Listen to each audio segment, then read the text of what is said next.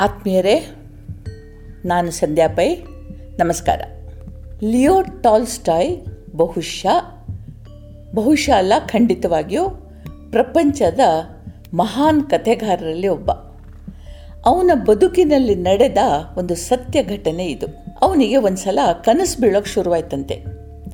ಯಾವುದೇ ಬೀಭತ್ಸ ಕ್ರೌರ್ಯ, ಹಿಂಸೆಗಳಿರದೇ ಇದ್ದರೂ ಅವನಿಗೆ ಕನಸಿನ ನೆನಪಾದರೆ ಎದೆ ಬಡಿತ ಹೆಚ್ಚುತ್ತಾ ಇತ್ತು. ಒಂದಲ್ಲ, ಎರಡಲ್ಲ, ತಿಂಗಳುಗಳಷ್ಟು ಕಾಲ ಒಂದೇ ರೀತಿಯ ಕನಸಿನಿಂದ ಅವನು ಹೆದರಿ ಹೋದ. ಈ ದುಸ್ವಪ್ನ ಬಿದ್ದ ದಿನ ಅವನ ನಿದ್ದೆ ಹಾರು ಹೋಗ್ತಾ ಇತ್ತು. ಬೆವರಿ ಮುದ್ದೆಯಾಗಿ ನಿದ್ದೆಯಿಂದ ಎಚ್ಚರಗೊಳ್ತಾ ಇದ್ದ. ಮತ್ತೆ ನೆ, ಕನಸಿನ ನೆನಪಾಗಿ ಕಾಡ್ತಾ ಇತ್ತು. ಸೂಕ್ಷ್ಮ ಸಂವೇದಿಯಾಗಿದ್ದ ಅನೇಕರ ಸಮಸ್ಯೆಗಳಿಗೆ ಪರಿಹಾರ ಹೇಳ್ತಾ ಇದ್ದ. ಅವನು ಸ್ವತಃ ತನ್ನ ಸಮಸ್ಯೆಯನ್ನು ಬಗೆಹರಿಸಲಿಕ್ಕಾಗದೆ ನರಳ್ತಾ ಇದ್ದ.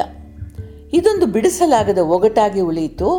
ಕನಸಿನಲ್ಲಿ ಅವನು ಕಾಣ್ತಾ ಇದ್ದದಿಷ್ಟು ಆದಿ ಅಂತ್ಯಗಳಿಲ್ಲದ ಒಂದು ಬೃಹತ್ ಮರಳುಗಾಡು, ಒಂದೇ ಒಂದು ಹಸುರಿನ ಕುರುಹು ಇಲ್ಲ, ಸೂರ್ಯನ ತಾಪಕ್ಕೆ ಕಾದು ಕೆಂಡವಾದ ಮರಳಿನ ಅಗಾಧ ಸಾಗರದ ಮೇಲೆ ಒಂದು ಜೊತೆ ಪಾದರಕ್ಷೆಗಳು ತನ್ನಿಂದ ತಾನೇ ನಡ್ಕೊಂಡು ಹೋಗ್ತಾ ಇದ್ವು.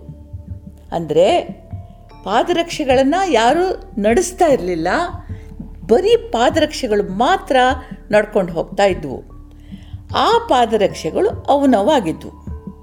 ಅದೊಂದು ವಿಚಿತ್ರ ನಡಿಗೆಯಾಗಿತ್ತು.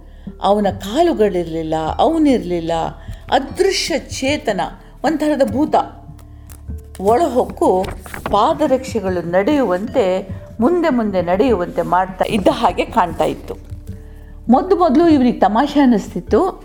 ಅನಂತರ ಕಿರಿಕಿರಿ ಆಗೋ ಶುರುವಾಯಿತು. ಕಡೆಗೆ ಭಯ ಶುರುವಾಯಿತು. ಖಾಲಿ ಬೂಟುಗಳ ಅವಿರತ ನಡಿಗೆಯ ಚಿತ್ರಹಿಂಸೆ ತಾಳ್ಲಿಕ್ಕಾಗದೆ ಟಾಲ್ಸ್ಟಾಯ್ ಮಾನಸಿಕ ತಜ್ಞರಲ್ಲಿ ಹೋದ, ಚಿಕಿತ್ಸೆ ಮಾಡಿಕೊಂಡ. ಆದರೂ ಬಿಡುಗಡೆಯಾಗಲಿಲ್ಲ ಈವಾಗ ಸಂಜೆ ಆಯಿತು ಅಂದರೆ ಭಯ ಹಾಸಿಗೆ ಕಂಡ್ರೆ ಭಯ, ಕಣ್ಣು ಮುಚ್ಚಿದ್ರೆ ಬೂಟು ಕಾಣುವ ಭಯ, ಹಗಲಿನಲ್ಲೂ ಯಾರ್ದಾದ್ರೂ ಪಾದರಕ್ಷೆ ಕಂಡ್ರೂ ಭಯ. ಹೀಗೆ ಹುಚ್ಚು ಹಿಡ್ದಾಗಾಯ್ತು ಅವನಿಗೆ ಹೀಗಿರುವಾಗ ಇನ್ನಿಬ್ಬರು ಕಥೆಗಾರರು ಅವರ ಮಿತ್ರರಾದ ಚಕ್ಕವ್ ಮತ್ತು ಗೋರ್ಕಿ ಅವನನ್ನು ನೋಡ್ಲಿಕ್ಕೆ ಬಂದರು. ಒಣಗಿ ಕಡ್ಡಿ ಅಂತಾಗಿದ್ದ ಇವನನ್ನು ನೋಡಿ ಸಮಸ್ಯೆ ಏನು ಅಂತ ಕೇಳಿದರೆ, ಇವನು ಹೇಳ್ದ, ಹೀಗೀಗಾಗಿದೆ, ನನಗೇನು ಮಾಡಬೇಕೋ ಗೊತ್ತಾಗಲ್ಲ ಅಂತ ಹೇಳ್ದ. ಚಕೋ ಹೇಳ್ದ, ಹೌದಲ್ಲ, ಮಾನಸಿಕ ತಜ್ಞರಿಗೆ ಇದರಲ್ಲಿ ಯಾವುದೇ ಅರ್ಥ ಕಾಣ್ತಾ ಇಲ್ಲ ಯಾಕೆ ಅಂತಂದರೆ, ನಿನಗೆ ನಿನ್ನ ಬದುಕಿನಲ್ಲೇ ಅರ್ಥ ಕಾಣ್ತಾ ಇಲ್ಲ. ರಾಜಮನೆತನದ ಶಿಸ್ತಿನ ಒಂದು ಹಂತದವರೆಗೆ ಕ್ರೂರ ಎನ್ನಬಹುದಾದಂಥ ಗಯ್ಯಾಳಿ ಸ್ವಾರ್ಥಿ ಹೆಣ್ಣನ್ನು ಅವಳ ಸ್ಥಾನಮಾನಕ್ಕಾಗಿ ಮದುವೆಯಾದೆ ನಿನ್ನ ಸೂಕ್ಷ್ಮ ಸಂವೇದಿತನ, ಕಲೆಯ ಬಗೆಯ ಪಾಂಡಿತ್ಯ, ಒಲವು, ಸಂಗೀತ, ನೃತ್ಯಗಳ ಪ್ರೀತಿ ಅವಳಿಗೆ ಅರ್ಥ ಆಗೋದು ಅಂತ ಗೊತ್ತಿದ್ದರೂ ಅವಳ ಗಯ್ಯಾಳಿತನಕ್ಕೆ ತಲೆಬಾಗಿದೆ. ನಿನ್ನ ಮೂಲ ಸ್ವಭಾವ ಸಾಯ್ತಾ ಇದ್ದರೂ ಸುಮ್ಮನಿದೆ. ನಿನ್ನ ಜೀವನ ಮರುಳುಗಾಡಾಗಿದೆ. ಅಲ್ಲಿ ನೀರಿಲ್ಲ, ಹಸುರಿಲ್ಲ, ಮೇಲಿಂದ ಸುಡುವ ಬಿಸಿಲು, ಆದರೂ ನಿನ್ನ ಬದುಕು ಮುಂದುವರಿತಾ ಇದೆ. ಖಾಲಿ ಬೂಟಿನ ಹಾಗೆ ನಡೀತಾ ಇದೆ. ಬೂಟುಗಳಿಗೆ ಅದರದ್ದೇ ಆದ ಒಂದು ಅಸ್ತಿತ್ವ ಇಲ್ಲ. ನಡೆಯೋದಷ್ಟೇ ಅದರ ಕೆಲಸ. ಒಮ್ಮೆ ನೀನು ಆ ಬೂಟುಗಳಲ್ಲಿ ಸೇರ್ಕೋ. ಆ ಮರುಳುಗಾಡನ್ನು ನೀನು ಸುಲಭವಾಗಿ ದಾಟಬಹುದು. ಬಯಸಿ ಬದುಕು ಬದುಕಬಹುದು. ಭಾವಜೀವಿಯಾದ ನೀನು ಇಚ್ಛಿತ ಜೀವನ ನಡೆಸಲಿಕ್ಕಾಗದೆ ಖಾಲಿ ಬೂಟಾಗಿದೆಯಾ ಕನಸಿನಲ್ಲಿರಲಿ, ಜಾಗೃತಿಯಲ್ಲಿರಲಿ. ಒಮ್ಮೆ ಬೂಟುಗಳಲ್ಲಿ ಸೇರ್ಕೊಂಡು ನೋಡು, ನೀನು ಈ ಕನಸಿನಿಂದ ಬಿಡುಗಡೆ ಹೊಂತೀಯಾ ಅಂತಂದರು. ಇದೊಂದು ಸುಂದರ ಚಿಂತನೆಗೆ ಹಚ್ಚುವ ಕತೆ. ನಮ್ಮ ಬದುಕಿನಲ್ಲೂ ಸಹ ನಾವು ಕೆಲವೊಮ್ಮೆ ಖಾಲಿ ಪಾದರಕ್ಷೆಗಳಾಗ್ತೇವೆ, ಬೂಟಾಗ್ತೇವೆ, ಪ್ರವೃತ್ತಿ ಬೇರೆ ವೃತ್ತಿ ಬೇರೆ. ವೃತ್ತಿಯಿಂದ ಸಿರಿ ಅಧಿಕಾರ ಸಿಗ್ತದೆ. ಅದಕ್ಕೆ ಅಂಥೇಳಿ ಪ್ರವೃತ್ತಿಯನ್ನು ಬಲಿ ಕೊಡ್ತೇವೆ. ನಮ್ಮ ಒಂದು ಜೀವ ಇದರಿಂದ ಘಾಸಿಗೊಳ್ತದೆ.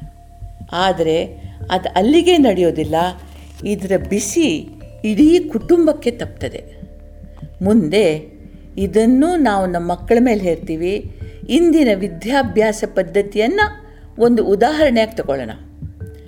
ನಾವು ಎಂದಾದರೂ ಈ ಇಂದಿನ ವಿದ್ಯಾಭ್ಯಾಸ ಪದ್ಧತಿಯಿಂದ ನಿಜವಾಗ್ಲೂ ವಿದ್ಯಾವಂತರಾಗಿದ್ದೇವೆಯೇ ಆಗ್ತಾ ಇದ್ದೇವೆ. ವಿದ್ಯೆ ಅಂದ್ರೇನು? ವಿಷಯ ಸಂಗ್ರಹಣೆ ವಿದ್ಯೆಯೇ ವಿದ್ಯೆಯಿಂದ ನಮಗೆ ತೃಪ್ತಿ, ಆನಂದ ಸಿಗ್ತದೆಯೇ?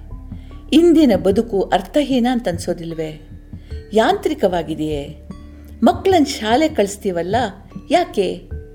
ಏನೇನೋ ವಿಷಯಗಳನ್ನು ಕಲಿಸ್ತೇವೆ, ಸಹಪಾಠಿಗಳೊಂದಿಗೆ ಪೈಪೋಟಿಗಿಳಿತೇವೆ ಇದರಲ್ಲಿ ಗೆಲ್ಲುವ ಛಲದಿಂದ ಒತ್ತಡಕ್ಕೊಳಗಾಗ್ತೀವಿ.